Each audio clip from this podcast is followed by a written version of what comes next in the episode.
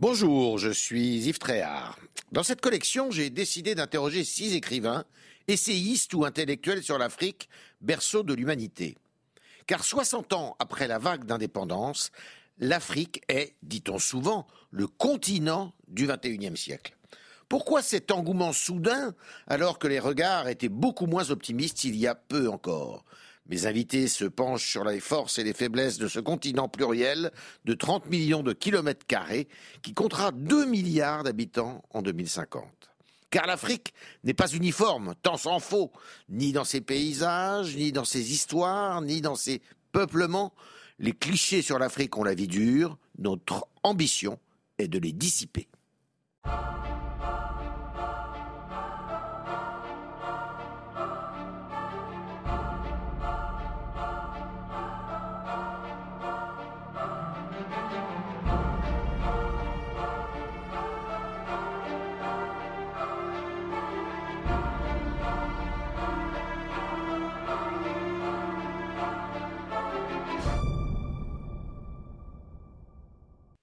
Dafrosa Gauthier, euh, quand on, parle de vous, on dit souvent que vous êtes une chasseuse de génocidaires rwandais. Est-ce que vous acceptez cette euh, expression? Bah, écoutez, je n'ai rien demandé, je crois. Hein. Ce sont les journalistes, vous autres, qui avez euh, vraiment inventé cette expression, qui l'avaient officialisée. moi, je n'ai pas, je me suis pas levée un matin on vous assimile, on, vous compare souvent à, Serge et Beth Klarsfeld, euh, parce qu'avec votre mari, vous essayez de retrouver euh, des gens qui ont participé à ce génocide au Rwanda. Euh, c'est une comparaison qui vous convient? C'est pas que ça, nous, que ça nous convienne ou pas. Encore une fois, c'est un terme euh, euh, institutionnalisé par euh, les journalistes. Mais il se trouve que c'était un raccourci, mais qui permet quand même de faire comprendre au public le travail qu'on fait quand on poursuit des nazis ou quand on poursuit des génocidaires rwandais. Pour moi, il n'y a pas de différence. Bien sûr. Mm. vous avez rencontré votre mari au Rwanda. Euh, Alain euh, Gauthier, qui est français, lui, qui était, il est, il est coopérant. Il a, il a connu le Rwanda en qualité de coopérant. Dans quelles circonstances vous l'avez euh, rencontré? Alors écoutez, il a enseigné à Boutaré, à côté de Boutaré du moins. Il est là, votre mari. Mais en tout cas, il était prof. Ouais et il enseignait euh, dans un établissement. Il y avait un de mes cousins, Joseph, et il y avait aussi ma sœur. Donc, en fait, euh, il était plutôt pote avec mes... ma, famille, voilà, que moi-même. Vous, vous êtes ingénieur. Hein, Je suis ingénieur chimiste de formation. Oui. D'accord. Mm. Alors, le génocide du Rwanda, c'est plus de 800 000 morts mm. en trois mois. En 1994, d'avril à juillet 1994 et vous avez perdu une grande partie de votre famille euh, dans, cette, euh, dans ce génocide. Je crois que quand on est euh, Tutsi du Rwanda, je crois qu'on a énormément perdu. la famille de ma mère, il n'y a pas de survivants à ce jour. Combien de morts du côté Je ne sais pas si je les ai comptés, mais 50, 80, 100. Vous savez, aujourd'hui, on ne compte que des survivants. Parce que les morts, il y en a eu tellement dans nos familles, il y en a eu tellement. Moi, j'ai quitté le Rwanda en 73 et il se trouve qu'il y en a qui sont nés après mon départ, puisque j'étais réfugiée politique, je ne pouvais plus rentrer. Et voilà. Donc, euh, on n'arrive même pas à compter les morts tellement, tellement il y en a. Euh, berceau de la famille de ma mère, c'était dans la région de Boutaré. Et des oncles, des tantes, des cousins, des petits cousins. Euh, aujourd'hui, il y a, j'ai personne. Que vous n'avez jamais, jamais, jamais non, on a cherché, pu euh, retrouver Non. Est-ce que, avec votre mari, vous avez commencé à, vous mettre en quête justement des génocidaires, à essayer de faire la lumière sur ces événements horribles? Tout à fait exceptionnel, assez tardivement, longtemps après finalement, si je puis me permettre. Je crois que c'est au tournant des années 2000 que vous avez commencé à, consacrer beaucoup de temps à ça. C'est-à-dire que le collectif des partis civils a été créé en 2001. Oui, c'est l'association. Que vous avez créée. Hein. Voilà. C'est le collectif des partis, civils, du pour le Rwanda. Pour le Rwanda. Voilà. Donc, on a créé cette association pour se donner un cadre de travail, un cadre pour pouvoir avancer, pour pouvoir euh, euh, se doter d'un outil, en quelque sorte. Mais euh, dès notre retour en 96, là où on comptait justement, on essayait de retrouver des survivants de, de la famille et des amis d'ailleurs aussi. Euh, c'est là où on a commencé à récolter des témoignages. Euh, on est tombé sur euh, quelques rescapés de la famille, quelques naufragés, et qui ont commencé à nous raconter leurs récits. évidemment effrayants, comme on peut le penser. Et c'est en ce moment-là où on a commencé à, à vraiment écrire. On a écrit, on a écrit. 97, on retourne, on continue ce travail d'écrire. Vous avez écrit, c'est-à-dire que vous avez recueilli des témoignages Des témoignages. On avait des cahiers on recueillait des témoignages. 97, la matière commençait déjà à être assez conséquente.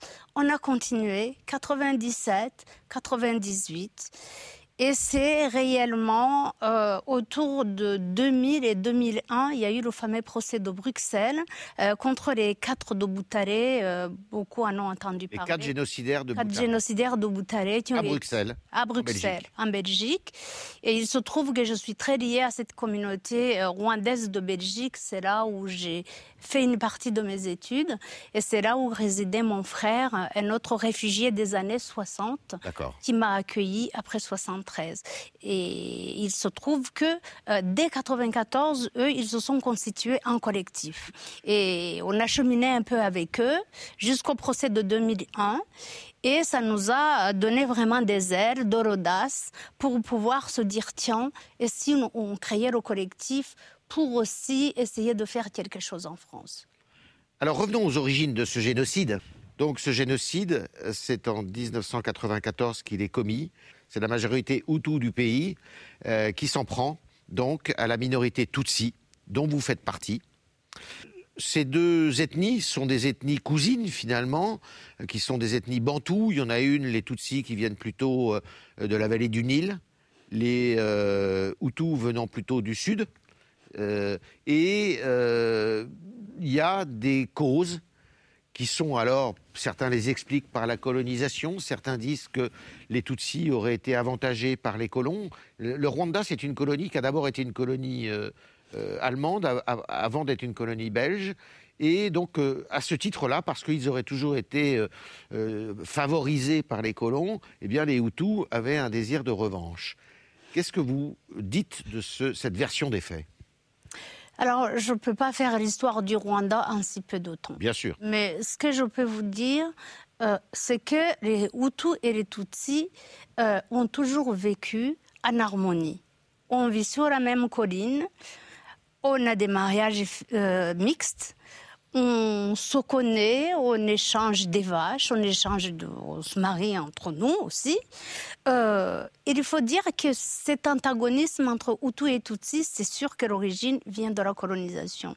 Vous confirmez ça? Je le confirme, car le colon, euh, pas l'allemand, parce qu'il n'est pas resté longtemps. Euh, vous savez que l'Allemagne a perdu ses colonies après la Première Guerre C'était la Première Guerre mondiale où, en fait, le, Rwanda et le Burundi, d'ailleurs, sont revenus à la Belgique. C'est ça, sous tutelle belge, où le roi Léopold possédait le Grand Congo à côté. il se trouve aussi, quand même, dès 1900, on a des missionnaires, on a des pères blancs qui arrivent au Rwanda. Donc, ils vont trouver une société euh, qui est très organisée, et si bien qu'ils se sont dit, on va s'appuyer sur cette société-là et sur ce qui ce qui la gouverne, ce qui sont euh, les, organisateurs de cette société. Euh, il se trouve que le, Rwanda, c'était un royaume. C'était toujours autour du roi. Et à ce titre, euh, la Belgique qui a repris euh, après l'Allemagne et les missionnaires qui sont arrivés en même temps se sont tous appuyés sur la société existante, c'est-à-dire la, l'organisation royale existante. Et le roi était Tutsi Le roi était Tutsi. Le roi était Tutsi, mais il pouvait y avoir aussi des chefs, des sous-chefs qui étaient Hutus à l'époque. Mais je pense que ça a été exacerbé par le colon belge qui a vraiment créé cet antagonisme entre les Hutus et les Tutsis en favorisant les Tutsis en leur donnant, enfin, en exacerbant ces privilèges-là, et si bien que euh, dès 1931, d'ailleurs, cette société a été complètement figée, puisqu'il a été créé des cartes d'identité Hutu et Tutsi. Et je pense que l'origine, c'est vraiment 1931, où on a figé cette société-là. Société qu'on a essayé de diviser, oui, oui, divisé. En Hutu, Tutsi, alors que nous étions des classes sociales. Voilà. Donc vous confirmez un peu ce que je, je, disais. Et alors, il faut le dire, en 1994, donc le président Juvenal Biarimana revient d'un sommet international. Lui, il est toutou. Et euh, son avion est descendu par euh, euh, des, tirs mm. depuis Kigali. Et on ne sait trop d'ailleurs si ces tirs sont diligentés par les Hutus afin justement de justifier ce génocide ou si il, est, il a d'autres causes.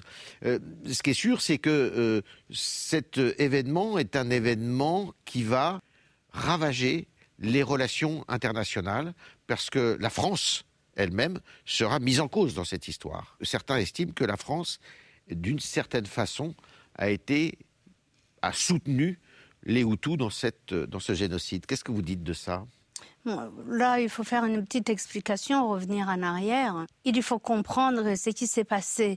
Euh, la montée de la violence au Rwanda ne date pas de 1994. Il y a eu des exactions avant. Hein. Ça date de 1959, où justement, euh, pour, entre guillemets, punir les Tutsis, on les a chassés et du pouvoir et on les a chassés aussi du pays. Tout le monde n'était pas au pouvoir. Il y avait des Tutsis sans pouvoir. Euh, c'était euh, juste des Tutsis et des citoyens ordinaires. Donc, dès 1959, euh, euh, justement le colon qui a voulu favoriser la majorité Hutu, mais pourquoi ça s'est passé? C'est-à-dire que dans les années 50, vous connaissez, vous savez que le, euh, c'était les pays africains ont demandé leur indépendance. Et le Rwanda en faisait partie. Le roi, le Mohamed, a demandé aussi l'indépendance du Rwanda. Et ça n'a pas du tout plu aux colons. Colons euh, belges. Oui, voilà. Si bien qu'en ce moment-là, euh, il a commencé à se rebeller et à favoriser les Hutus en disant d'ailleurs, vous êtes beaucoup plus nombreux. Euh, voilà, c'est comme ça que ça doit être. Donc, le Belge a changé de, main. Après avoir favorisé les Tutsis, il a favorisé les Voilà. Donc, c'est là où commence quand même cette violence sans nom contre les, Tutsis, contre les chassants du pays euh, les tuant, euh, en faisant euh, de la population de la seconde zone, le citoyen de seconde zone, en le qualifiant de, tous les noms, un peu de serpent, de, tous les insectes que vous pouvez imaginer. Vous en avez souffert vous-même, personnellement? Oui, oui, oui, oui, on en a souffert. Moi, je suis née peu avant euh, l'indépendance, en 54. J'étais quand même jeune en 59, mais j'ai quand même vu, euh, je me suis vue chasser de ma maison. J'ai des souvenirs plus ou moins précis pas complètement, mais euh, la violence, vous savez, quand... Ne commence pas en 1994, ça a commencé bien avant. Voilà, un génocide ne peut pas avoir lieu sans idéologie. Donc, cette idéologie de la haine est montée dès 59, mais en puissance. Tout doucement, tout doucement, euh, quand on a commencé justement euh, à dire que le Tutsi il est mauvais en affaires, euh, euh, il est malhonnête. C'est un peu les mêmes clichés qu'on dit sur les juifs. Donc, du coup, euh, cette idéologie-là était très très bien ancrée, surtout dans la classe intellectuelle du pays. Mhm. Et évidemment, là, je, on va passer plusieurs détails. On va arriver en 94 où il y a eu cette euh, solution finale. La seule manière pour le, Rwanda, disait ceux qui ont commis le génocide, euh, la seule façon de qu'il y ait la paix, euh, c'est la solution finale. C'est de tuer les Tutsis jusqu'au dernier. Il fallait les tuer jusqu'au dernier Jusqu'au dernier. Euh, s'agissant de la France, vous en avez un peu parlé. euh, on peut revenir sur les accords de coopération de, de 75. Euh, Jusque-là, il n'y avait pas énormément d'attaches de la France au Rwanda.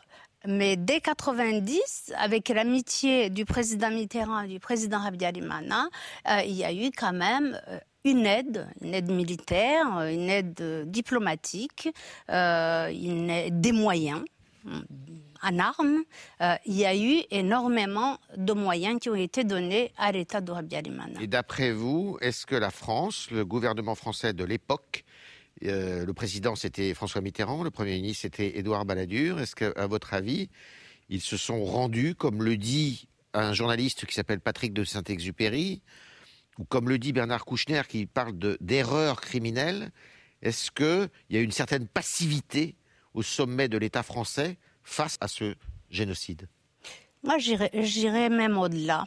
Ah. Euh, nous, dans la, nous, les associatifs, nous, les, gens ordinaires des associations, on n'a pas arrêté de dénoncer, de dénoncer, de dénoncer, mais on n'a pas été du tout entendu. Euh, je remercie euh, Patrick Saint-Exupéry qui, qui a alerté très tôt dès 98 à travers une série d'articles publiés dans le Figaro. Euh, Bernard Kouchner aussi, qui n'a pas non plus, euh, disons, euh, qui ne s'est pas tu. On le voit, qu'on voit là en Somalie, là. oui, c'est ça. je pense que Là, ils sont complètement validés par le rapport de M. Duclerc qui est sorti l'année dernière, le rapport Duclerc. il conclut comment? Il conclut par la faillite de l'État la faillite de l'armée, des responsabilités lourdes et accablantes. Alors, quand vous entendez des conclusions comme ça après un rapport de 1200 pages, bah, évidemment, il y a tout, il y a tout dedans. La faillite de cet État, moi, je vous conseille de le lire, hein, au moins le chapitre 7. La Frosa Gauthier, votre action, elle a abouti à euh, ce que des criminels soient euh, passibles de la justice. Il y a eu des procès donc vous, euh, ceux que vous avez poursuivis, vous les poursuivez en France. Ce sont des euh, Rwandais qui se sont réfugiés en France après le génocide pour fuir leurs responsabilités. Eh fuir la justice. Fuir la justice. Mm. Combien de personnes, à ce jour, euh, nous sommes en 2022, eh bien, ont pu être poursuivis grâce à votre action? Malheureusement, très peu. Il y a eu, pour l'instant, on a eu cinq procès. Euh, trois ont été définitivement condamnés. De gens que vous avez retrouvés, vous Oui, bien sûr, oui. Trois ont été définitivement condamnés. Aux assises euh, Aux assises. Un ancien militaire, euh, deux anciens maires, 25 ans pour le militaire, la perpétuité pour les deux maires, et ensuite maire et ex-maire. Et là, il y a eu un milicien qui a été condamné à 14 ans, le procès est en appel, il a fait appel. Et là, euh, un préfet a été condamné à 20 ans, mais il a fait appel aussi. Récemment Oui, récemment, au, printemps. Il faut dire que les génocidaires qui sont euh, poursuivis en justice, certains, bah, quand ils sont retrouvés en France, euh, sont jugés en France la plupart Oui, alors, sont jugés en France. Pourquoi C'est selon la loi de compétences universelles, parce qu'ils sont sur le sol français. Il faut, ils ont commis les crimes à l'étranger, sur des étrangers. Euh, et ils résident sur le sol français. Je crois que j'ai oublié un élément, mais peu importe. Mais pourquoi aussi ils sont jugés ici, donc selon cette loi-là, oui. mais euh, parce que la France n'extrade pas. Ça aussi, il faut le dire. La France n'extrade pas. N'extrade pas. Elle refuse de renvoyer enfin, de, livrer aux autorités rwandaises d'aujourd'hui euh, des génocidaires, parce qu'il faut le savoir, au Rwanda, il y a un tribunal euh, pénal international pour le génocide rwandais. Il y a le tribunal pénal international euh, qui a été créé par les Nations Unies en 94 au mois de novembre est basé en Tanzanie. C'est pas au Rwanda. Mais le Rwanda a jugé euh, par les tribunaux classiques. Il y a eu beaucoup de personnes qui ont été jugées? Oui. Euh, le Rwanda a jugé aussi par les tribunaux Gachacha, vous en avez peut-être entendu parler, qui s'est inspiré de la justice traditionnelle parce qu'il y avait tellement de criminels. Ces procès-là, on en a jugé autour de 1800. Euh, Donc vous estimez que l'État rwandais d'aujourd'hui n'a pas euh, occulté le passé, quoi Il a fait face alors, non seulement ils ont fait face, mais vraiment ils ont jugé. Imaginez-vous s'il n'y avait pas eu la justice, euh, je pense que les Rwandais se seraient peut-être entretués ou se seraient vengés ou etc. Mhm. Mais la justice, ça permet euh, réelle impunité et ça permet d'éviter toute forme de vengeance. Et... et vous continuez là votre mission j'ai envie de dire? Ben, vous savez, euh, il y a plus de 30 dossiers sur les bureaux des juges ici à Paris. À Paris. euh, là, on a un procès au mois de mai prochain contre un ancien gendarme et à la fin de l'année, euh, un procès contre un médecin. Tafrosa Gauthier, qu'est-ce que vous pensez du Rwanda aujourd'hui, 30 ans après? Il est dirigé par un homme euh, qui est réputé pour être assez autoritaire, qui s'appelle Paul Kagame. Euh, qu'est-ce que vous pensez de votre pays qui s'est redressé de façon euh, assez impressionnante quand même? Parce qu'il est montré en exemple aujourd'hui. Beaucoup disent le Rwanda, c'est, pardon, ça paraît complètement aberrant 30 ans après un génocide, c'est la Suisse de l'Afrique. Qu'est-ce que vous pensez? Euh, je pense que réellement, le monde est sévère avec Paul Kagame, le monde est sévère avec le Rwanda. Le monde n'est pas juste. Est-ce que c'est parce qu'ils nous ont abandonnés au moment de 94 qu'ils sont obligés de dire des choses? Le Rwanda a fait des efforts à tout point de vue. euh, euh, le monde de la justice, ils ont jugé, euh, ils ont acquitté aussi d'ailleurs. hein. C'est la justice, c'est aussi ça, c'est l'acquittement et c'est euh, condamné et acquitté. Il y a eu des efforts énormes. Ils ont reconstruit le pays euh, euh, à tout point de vue. euh, C'est plutôt flatteur de dire que vous êtes la Suisse africaine, non? Mais bien sûr, mais c'est toujours, il y a toujours un petit côté, oui, mais c'est la petite Suisse d'Afrique, mais en fait, c'est parce qu'il y a un dictateur sur. Oui, parce que c'est un homme assez autoritaire, mais bon. bah, je sais pas, c'est dit que vous êtes d'ailleurs très proche de lui, c'est vrai ou pas? Ah, je n'en sais rien, c'est vous qui Vous dites connaissez, ça.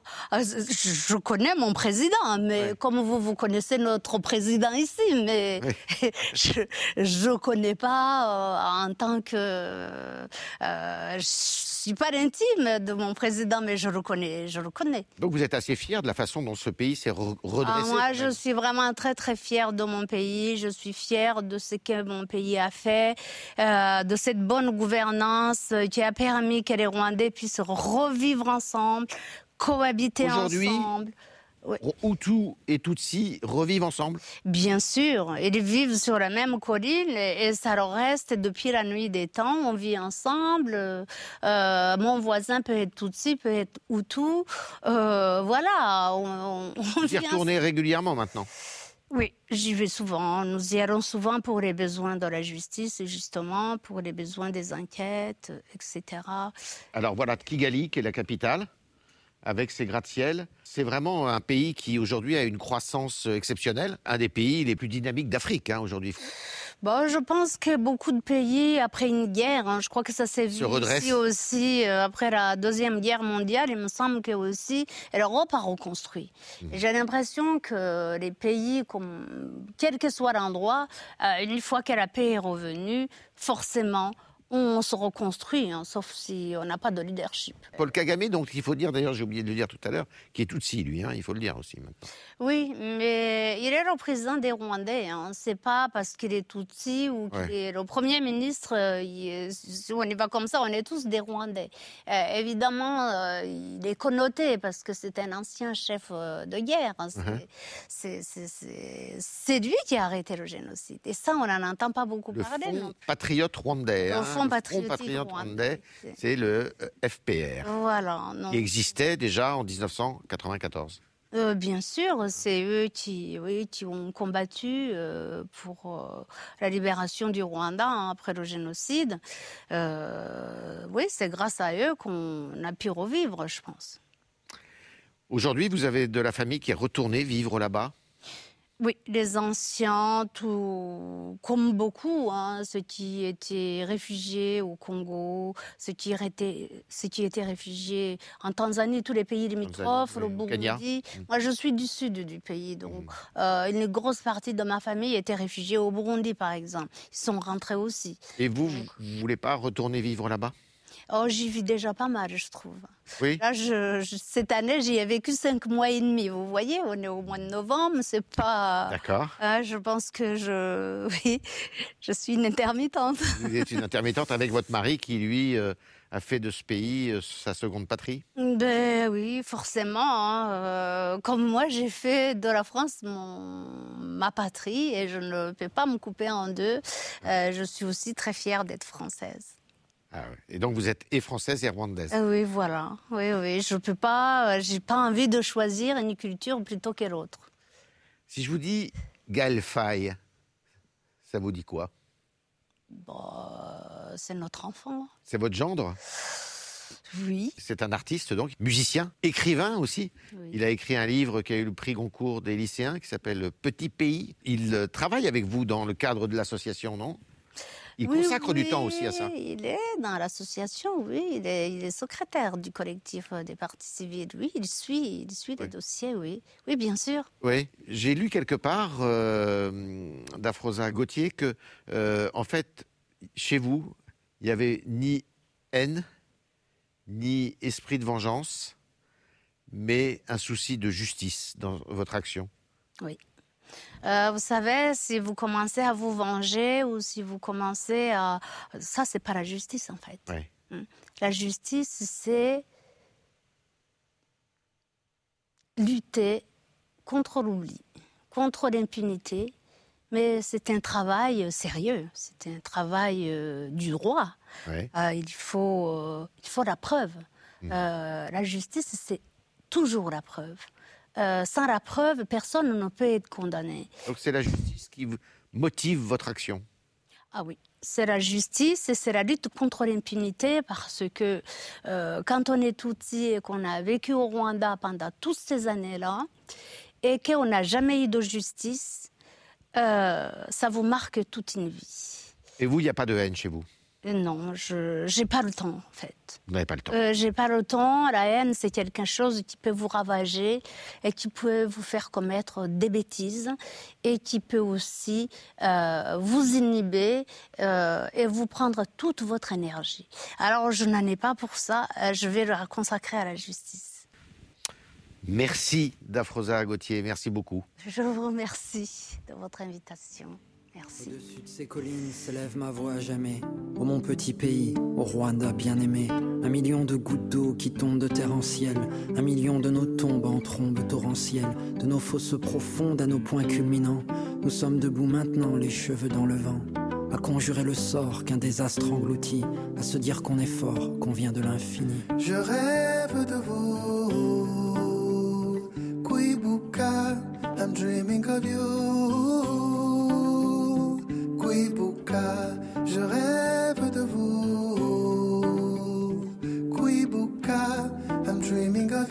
Vous. Vous venez d'écouter un podcast de la chaîne LCP. Retrouvez nos autres programmes sur votre application Apple Podcast, Spotify ou Deezer et les replays de nos émissions sur le site lcp.fr et notre chaîne YouTube. À bientôt!